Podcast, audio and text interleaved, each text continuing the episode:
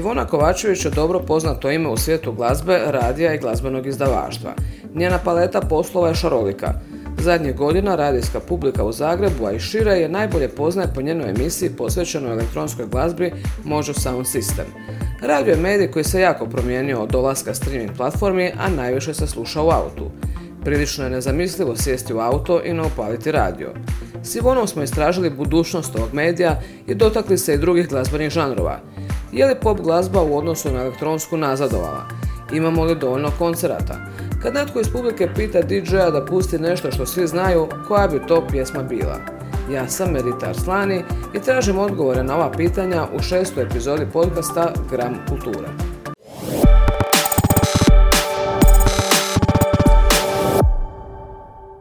Ivona, dobar dan.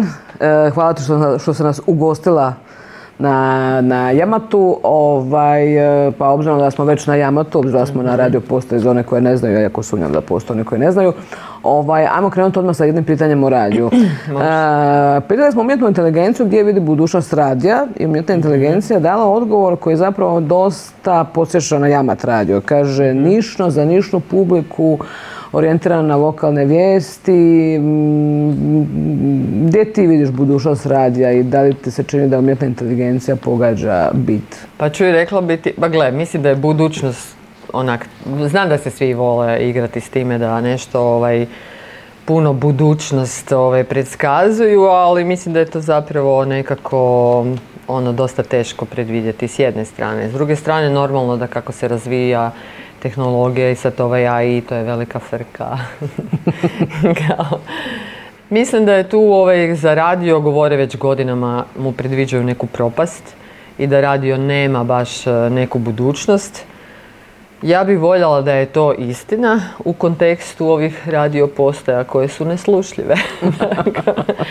e, ovaj, e, tako da ako to bude ovako kako ja i predvidjela, ovaj, ta umjetna inteligencija, to nama neću reći da ide na ruku, nego ja smatram da to i svima nama ide na ruku, a ne samo Jamatu, jer mislim da je zapravo način na koji je radio i funkcionirao do sada, e, takozvani formatirane radio postaje, iako naravno sve su radije, su radije postaje do određene mjere formatirane, ali se on najviše naravno spominje taj termin u, u nekom kontekstu zatupljivanja uh ljudi s obzirom na to da se vrti 500 istih pjesama, da se pišu najave, odjave, teme se biraju vrlo površne, ne smijete previše ovaj, zamarati slušatelje, oni žele biti entertained. um, zašto bi oni znali da pada kiša? Se morate smijati. Da, sve je ružičasto, sve je pa veselo. Nema promišljanja. Život je jedna velika bombonjera i vi samo trebate zagrabiti samo svoj... Samo trebate upaliti radio i uvjerit ćete se u to. Tako je, tako je. Ove, mi kad smo se pojavili i zašto se ovaj Jama tu pojavio, je bio kao prvo mi smo svi veliki ljubitelji radija kao medija, a radio se pojavio prvenstveno i zato što smo mi imali tu potrebu, ne bismo niti pokretali radio postaju koja je jednaka tim radio postajama. već upravo iz toga što svi mi individualno smatramo da je funkcija radija nešto sasvim drugo. Znači, medij koji te treba potaknuti i na mhm. razmišljanje, i na, ne daj Bože da te educira, obrazuje, da ti širi vidike, smatram da je radio kakav bi trebao biti ovo što mi radimo. Naravno da tu sad uvijek postoji, znaš kak je to popularno, ovaj, mi uvijek možemo biti bolji i to, ali u danim uvjetima s danim ono, ljudima i u danoj državi i sve to skupa, mislim da radimo super posao. E, da li će biti, mislim imali smo čak i neke projekte sa Europom e, koji su meni izuzetno dragi. Ja se nadam da će toga biti što više. Ja volim Europu i volim surađivati na tim ovaj, i temama i s njima općenito. Tako da ne znam, mislim da nam dobro ide, evo, jednostavno, ljudi su zadovoljni, što je meni isto jako bitno, da radimo u nekom okruženju koje je nekako, šta ja znam, ono i toplo i mhm. da ti je nekako, znaš, ne dolaziš na posao samo odraditi to što imaš i odeš, nego ti je to neko okruženje koje je i tebi ajde nekak drago, znaš, da ne mhm. dolaziš ono na posao s nekim grčem u želucu, tako da mislim da je to važno, eto. Kako bi zapravo prvenstveno definirala radio? Znači radio mhm. je i izvor informacija, ovaj, doduše sad po ovom društvenih mreža i svega, sad je ono, svaka budala je sad izvor informacija, ali ajmo reći da su neki tradicionalni mediji ipak možda pravi izvor mhm. informacija, ali ujedno je tu da ono, kako bi rekla, glazbeno obrazuje ljude. Yeah. Gdje te tu vidiš radio kao nekakvu primarnu, ovaj, eh, primarnu ulogu? Da li je to ono baš biti informiran ili biti glazbeno ili je zadatak glazbeno educirati? I je li se tu nešto dosta bitno promijenilo u odnosu pojavom društvenih mreža i mhm. ovaj, ostalih novih tehnologija? Pa gledaj, ovaj, mislim da ti se tu najviše uh, radio je prije bio najbrži medij ovaj, davnih dana dok smo mi bili ovaj, na 100 jedinici, onda definitivno to se znalo jer dok su svi objavili, otisnuli u novine i ne znam šta, mi smo to već sto puta objavili. Ne? I, I po tome je radio prije imao tu težinu i vrijednost. Mhm. Uh, sad s obzirom na društvene mreže i sve to skupa i online, uh, novine i ovo ono, uh, možda i nije najbrži medij više, ali nedavno neko istraživanje koje je i nama zapelo za oko je da zapravo čak i klinci, to me dosta iznenadilo, Eh, radiju najviše vjeruju. Tako da to možda ide ruku pod ruku onog što sam rekla da je ipak radio nekako najtopliji medij. Onda možda se najviše povežeš zapravo mm emotivno sa tim medijem, a onda samim tim dok si s nekim emotivno ono povezan mu zapravo nekako i najviše vjeruješ. Tako da ovaj, eh, mislim da je sve što si nabrojala definitivno uloga radija a na nekoj programskoj koncepciji je zapravo u kojem postotku će što mhm. biti. Jer mi naravno da moramo vijeću predati uh, nekakav programski koncept i toga se držati i on je u nekim određenim postocima. Određeni postotak je glazba, određeni postotak je informativa, određeni postotak je kultura i tako dalje i tako dalje.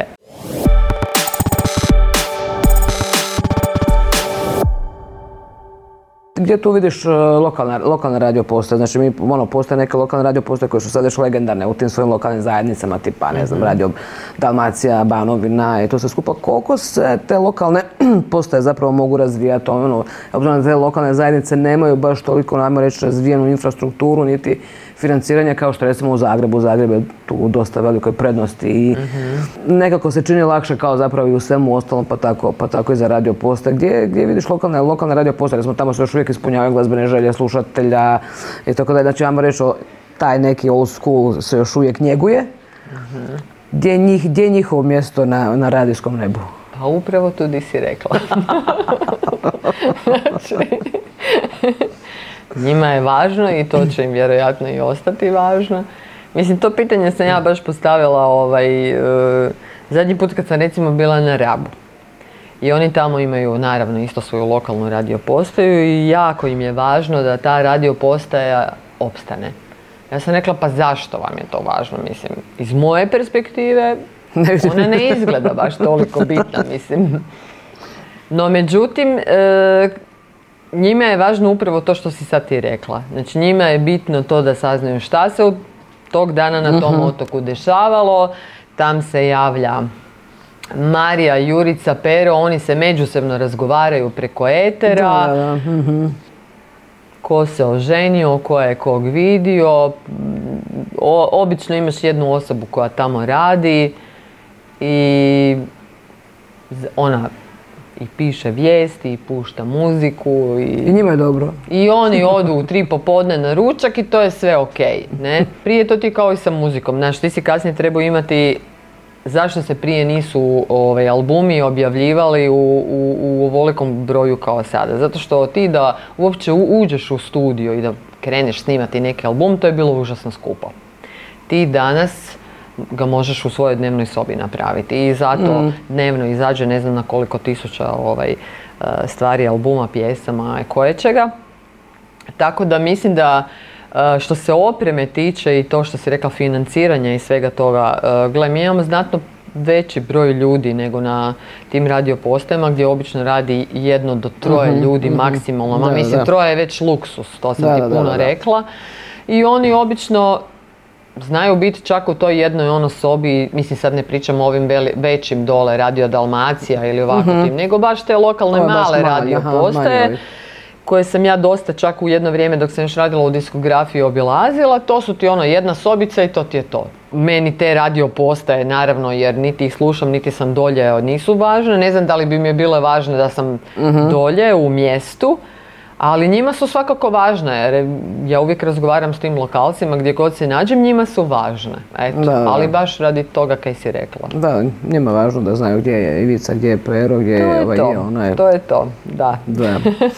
A da čuju svoju omiljenu stvar. Tako je, naravno. Jer nemaju svi doma laptop, nemaju svi doma da, to je, Da, to su te neke stvari koje zaboravljamo Tako možda. Je, ovaj, ne znaju svi što je online. Mm. Kužiš? Da. da. ovaj, e, tvoja emisija Mođo je sad već ono kult, ima kultni status među publikom, tvoj partij do duše jako rijetki.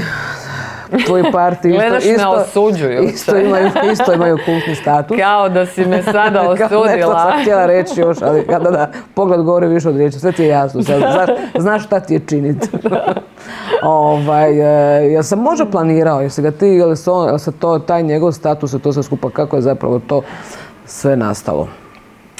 pa znaš šta, kad je radio krenuo, onda je ovaj, e, ja Balena sam znala još od uh doba sto jedinice. I uglavnom u jednom trenutku, kad, mislim, jedan, pa mislim dosta se godina uopće nismo čuli, ali ovaj, ja sam nekako u jednom trenutku svog života doslovno ovaj, pomislila da bi se mogla vratiti na radio i nekako se sinhroniziralo da je taman su dečki dobili tu mhm. koncesiju.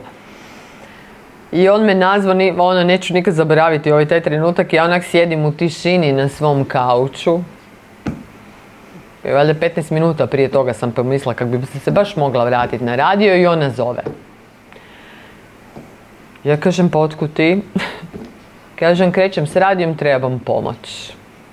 Jesi za, ja se neka sam gdje da dođem. I na tom samom početku ja ne znam šta ja sve nisam ove radila, od držala metle do snimala emisije, do bila u eteru, do ne znam, e, do prodavala sve. Tako da ovaj, sam radila i te šihte i jutarnje i takozvane te drive time-ove. I nakon, ne znam sad koliko godina ili godinu, nemam pojma, Gle, to ti je spontano, nisam ja sad planirala, znaš, nego mhm. jednostavno kako se razvijaš i kako nešto ide, sve se uvijek mi... Neki tijek najprirodniji je to bio. Ovaj, ja znam da sam ja posjela balene, ja sam rekla ču, ja krećem ovaj, ono s emisijom, elektronička glazba i to je to jer sam zapravo skužila da sve više u tim terminima vrtim mhm. zapravo tu glazbu i zašto sad ne bi imali, u to vrijeme nismo imali ništa takvoga, ne bi ja s tim krenula. I znam da je kao, a kad bi ti to radila? Pa popodne, kao, Ali ovaj, tog se zorno sjećam da ovaj, je bilo onak malo elektronika popodne, pa ne znam, baš nije primjereno, pa to je glazba za navečer, pa to je za ponoći, d. Ali ipak kak sam ja tu svašta radila, nije on meni mogao reći ne, kužiš. A ovaj, znam da i ekipa tu s radija nisu baš bili sigurni na kaj će to izaći. I ništa, ja sam se lijepo sjela, mislim, nis, kažem ti, nisam ja, ko što sam ti rekla na početku, ja mislim da je budućnost teško predvidiva, a niti sam ja išla s, tim ciljem da ću sad, ja ne znam šta će to mhm. biti, ne. Ovaj, krenuo Mođo, ja snimam kak će se emisija zvat, malo oko toga izmeditirala, Mođo Sound System, Švec daj mi snimi džinglove, raspisali smo to i to ti je krenulo. E. Sad, da li sam ja, mislim, to kako si rekao, kultna, ne znam. Je, je. Da. Ovaj, e, ja se to uvijek iznenadim jako, znaš. E, shvatila sam sad kad pogledam unazad, recimo uspjela sam skužiti da definitivno je Jamat pridonio buđenju elektroničke scene u Zagrebu. To potpisujem da je to naš, mhm. naša zasluga. jer mislim da ovaj, e, je to baš posljedično ovoga i s tim u vezi definitivno radio i dalje moćan. I recimo u tom nekom širom e, ono, kontekstu uvijek razmišljam jedan korak dalje, odnosno uvijek gledam tu neku sveukupnost. Aha. Ja želim da bude više toga u gradu, ne samo na radiju, nego da bude više toga u gradu, da klinci imaju gdje izaći, to mi je jedna od glavnih briga. Ali nema. da. Ali ovaj, isto sad kad su dečki krenuli sa ovim hit programom, sa hip hopom, što mislim da mi nekako gadno kasnimo za svijetom i tako, jer je to već ne znam koliko ono godina mm broj jedan. Ovaj, ti klince kad pitaš di idu, šta oni nemaju, znaš ono, Zake slušaju samo cajke, ok, ajde, nemaju gdje izaći, odnosno samo se to vani pušta, ali s druge strane mi smo nekada imali scenu i ti si imao gdje izaći, ti si imao gdje mm ovaj, gle, znala, znala si, bili su jabučari i salunaši, znaš, i to ti je bilo to otprilike, ne? Da, da. Ti sad ovdje više se ne možeš odrediti na taj način i klinci više glazbu ne slušaju na taj način. Znači oni će u jednoj e, večeri konzumirati i elektroniku, i cajke, i hip hop. Mislim, ja uvijek se pitam koja je pozadina toga, znaš, i što je dovelo do toga, znaš, ono, da li to njima nije više toliko važno, jer nekako ja i dalje potpisujem da ja prema tome što ti slušaš mogu jako puno o tebi reći. Tako da... Dovoljno si dugo u tome da, da. pretpostavljam možeš ovaj prepoznat. Da, uh... definitivno.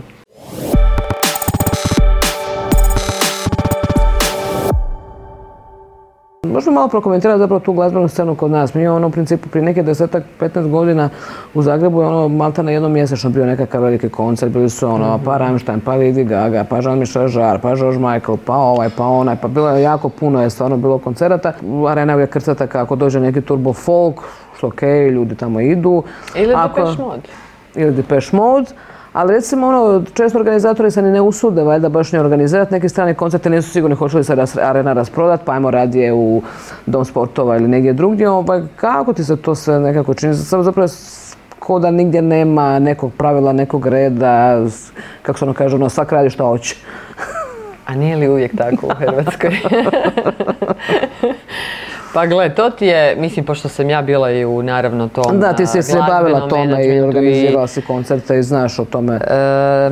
I organizirala koncerte i te velike, ne znam, od Alicia Keys do Depeche Mode. ovaj, gle, to ti je uvijek pitanje love. Nije ti tu, znači nema ti tu neke velike filozofije oko toga. Ja mislim da smo mi jednostavno za neke stvari premalo tržište. Uh, oni su skupi i zapravo bi tebi cijena karte trebalo biti ono, iznimno visoka. Ovaj, da bi, da, a, naravno kao organizator nisi baš siguran da mhm. će ovaj, znaš to je jednostavno pitanje kapaciteta i tako, ok i druge države koje su ono puno manje, pa ljudi ono dolaze, ali gle primanja su veća i tak nekak i naši ljudi odlaze i tamo na koncerte, ali znaš, ali da li ti imaš tu masu, znaš, koja će ti baš, kritičnu masu koja će ti, ne znam, mjesečno odvajati, mhm. ne znam koliko stotina eura na neke koncerte ili bilo kakva druga kulturna ono događanja. To je jedan dio priče.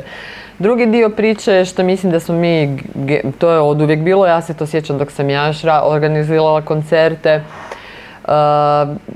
mislim, kod nas je jednostavno popularno o svemu jamrati, a baš niko ne želi raditi nikakve promjene jer ja to ne mogu, teško, država ovako, onako, ama sve to stoji, ali gle, ako nećeš ti, tko će? Da, da. Pa ne valjda ja. Mislim, uvijek se očekuje da to neko drugi radi. Tako da mi smo dosta inertni, ne bi baš i gle, ja bi se usudila reći, mi smo ljeni u Hrvatskoj smo ljeni. Kad odemo van, neko drugi nam je nad glavom, nismo više tako ljeni, jer moramo, to ti je to. Mhm. Ali ovdje ako možemo izbjeći, mi bi rado izbjegli i nije baš, mislim, ja mislim da u kontekstu svega mi živimo savršeno.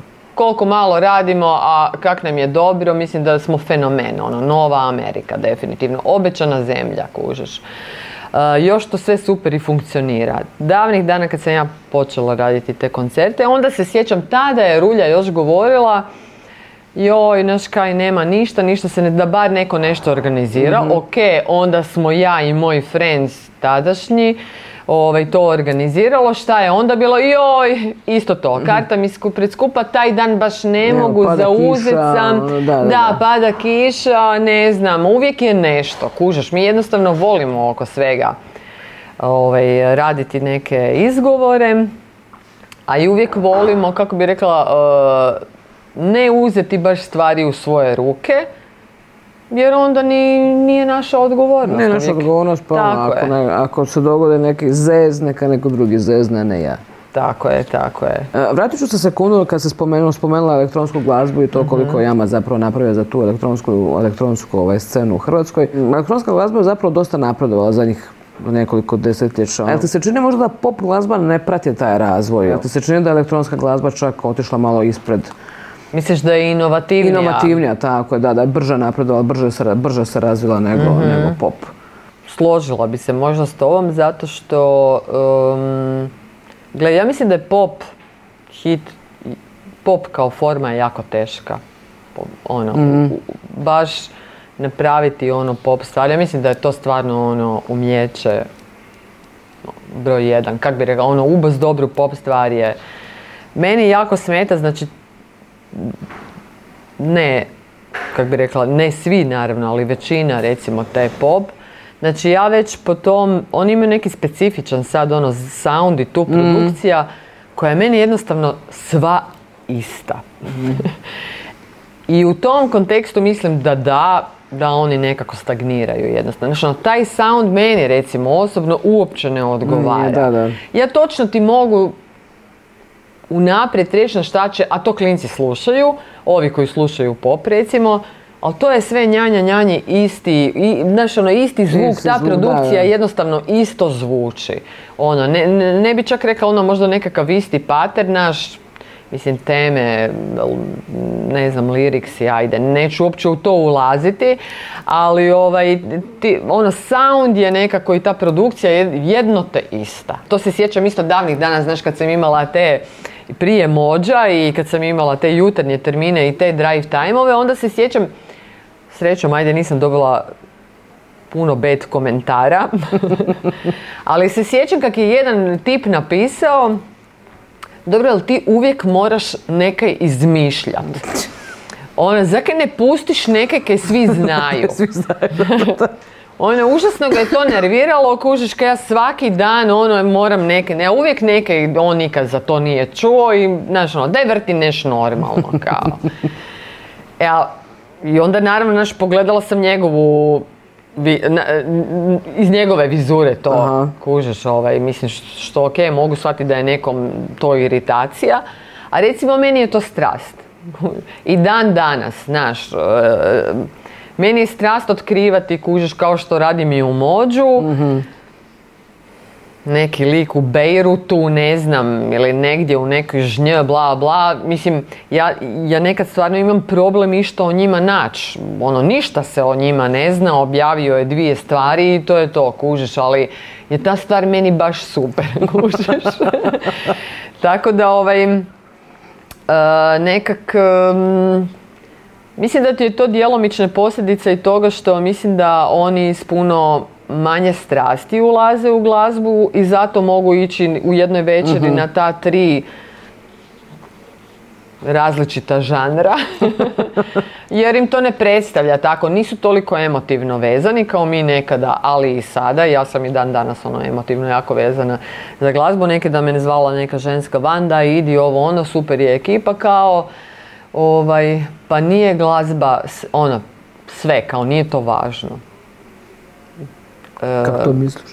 da, gotovo pa sam se uvrijedila. ne mogu skužiti da to nekome nije, nije, ali recimo ja najčešće u 99% slučajeva fakat izlazim samo radi glazbe. Nikad ne gledam film da ne čujem šta svira, svira, iza. Mislim, To je, za mene je to stvarno i dan danas najvažnije.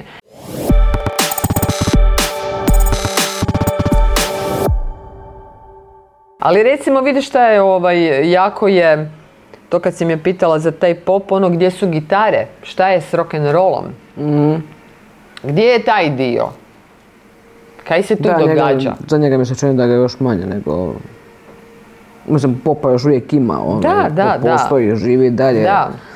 Pa vidiš u zadnjem ovaj mođu sam baš e, neko istraživanje čitala, e, čak i po festivalima u odnosu na 2021.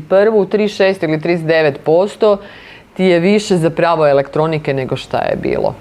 Kužiš u ono, sami izvođači. ne? Mhm, Ali ja mislim da je to i, gle, to ti je naš napredak. Kao dobro, to je, To mislim, ti je to. A kako je glazba napredovala, tako je publika zapravo se stvor, znaš, stvorila se neka Da, publika da, nova koja da, to sluša, tako da je... Iako gle zapravo tih be, e, indie bendova i tako, znaš, ja ih znam ono nedeljom recimo vrtiti i tako Mhm. tih. Mislim, to je potpuno opet drugačiji sound nego nekad, mislim, kad je bio da. Seattle, rock and roll, ne znam, Tina Turner. Znaš, mislim, drugačije to sve zvuči naravno, ali to je nekakav, ajmo reći, indie pop ili tako. Znaš, i gle, oni su, ne znam da li si skužila, oni su ipak puno blaži u tom izražaju. da, da, da. Znaš, mi smo imali, mi smo tu bili puno A, gnjevni, da, žešći, mi smo se na da, sve da, da. ljutili, mi smo mislili da tad nemamo... Sve je bilo, "Aaa", ono, deranja je bilo. Puno, ja, da, agresije i nemam pojma, ono, nas se moralo čut, mislim, mi smo baš bili onako Da, dosta da. pankerski nastrojeni, znaš, i tada smo mislili da nemamo ovaj, neku veliku slobodu govora. A sada, kužiš sa odmakom, tada je Da, bila da, da. daleko veća sloboda govora nego što je sada definitivno. Da, da, da, apsolutno. Sad je na papiru, ali zapravo u nekom stvarnom životu i ne baš. Negdje, da, da. Ja bi ovaj razgovor zaključila s jednim pitanjem, ti si to malo prije bila spomenula Mhm. e, kad se rekla kako ti je jedan slušatelj rekao kao evo sad nje, ona tu stalno pušta nešto što mi nemamo nikad čuli. Ajde pusti nešto što svi znamo. Da. Da se ti sad na nekom partiju prosječnog nekak, pro, prosječni Hrvati i kažu ti ajde pusti, ajde pusti, ne, ajde pusti nešto, ajde pusti nešto što svi znamo, šta bi pustila? E, to mi je teško pitanje jer ne znam, ja se ne bi svrstala u prosječnog Hrvata, kužiš? Sto prosječnih Hrvata te angažiralo da im puštaš mjuzu na partiju. Misliš da bi oni mene Pa angažirali? evo, karikiram, evo, ajmo reći, hipotetska situacija. Pa nemam pojma, šta sam... Šta je, šta je pjesma koju svi znaju? Koja je to pjesma Pa koju sigurno neka od Olivera ili Džibonija, ne znam. Ono. Mislim, pretpostavljam, znaš što je. Mislim, nemam ništa protiv toga. Ovaj. Mislim, to su ovi koji imaju donekle neki ukus. Ako smo kod prosječnih Hrvata, Da, da. znaš. Tu smo već imali sreću, ja bi rekla. Ovaj drugi, ovaj drugi dio prosječnih Hrvata koji ovaj malo manje imaju ukusa, ne bi čak ni to vjerojatno. Ma dobro, bi to prošlo, Ne. ali to je ok, ali još bi se tu svega našlo, je, bojim Ono, se, znaš. Ivona mogla je bolje. Da, da, da, da. Ivona mogla ste to bolje. Da, ne, mislim da me niko nikad u životu od takvih ne bi ni zvao. Pa Ovaj, vjerojatno ne bi, ali evo, bilo bi... ne, ne, ne bi bio, sigurno. bio, bio bi zanimljiv kao klaš uh, svjetova. Meni je to gotovo, to mi je science fiction da mi uopće možemo doći u Clash, kužiš? kužiš, koja je to meni nadrealna situacija uopće da mi se obrate. Ali ne, to ti je, znaš, mi- mislim, pazi, to što ovaj, da me se krivo ne shvati, nema, ja ne gledam nikoga ni s visokog ni s nižeg aspekta. Nego jednostavno ovaj, ti si na kraju okružen nekim ljudima koji su tebi bliski po senzibilitetu, obrazovanju, nekim preferencama, naš ono, životnim putevima i tako. Ja Da, mislim da smo mi nekako u manjini, jer jednostavno Mislim, to nama realnost potvrđuje, znaš. I ja stvarno ne dolazim baš nešto previše u doticaj, a niti se trudim iskreno Mhm. da dolazim u doticaj, niti ja ne idem, evo ja, mislim, kažu da puno vrte, vrte cajke po Zagrebu. Ja nikad u životu nisam u Zagrebu doživjela cajke. Nikad. Jer ja jednostavno u Ne- tim se ne mjestima nisam našla. Da, da, da. Tako da, Ne dovodim se u neprilike. Nakon posla odem doma. Bravo. Sam ja jedna dobra, uzorna Bravo. građanka. Da. Bravo. E, evo, hvala ti na, na vremenu i ugodnom razgovoru. Da, hvala i vama cure što ste me zvale i nek ovaj podcast poživi. Ne, hvala ti puno. Bok.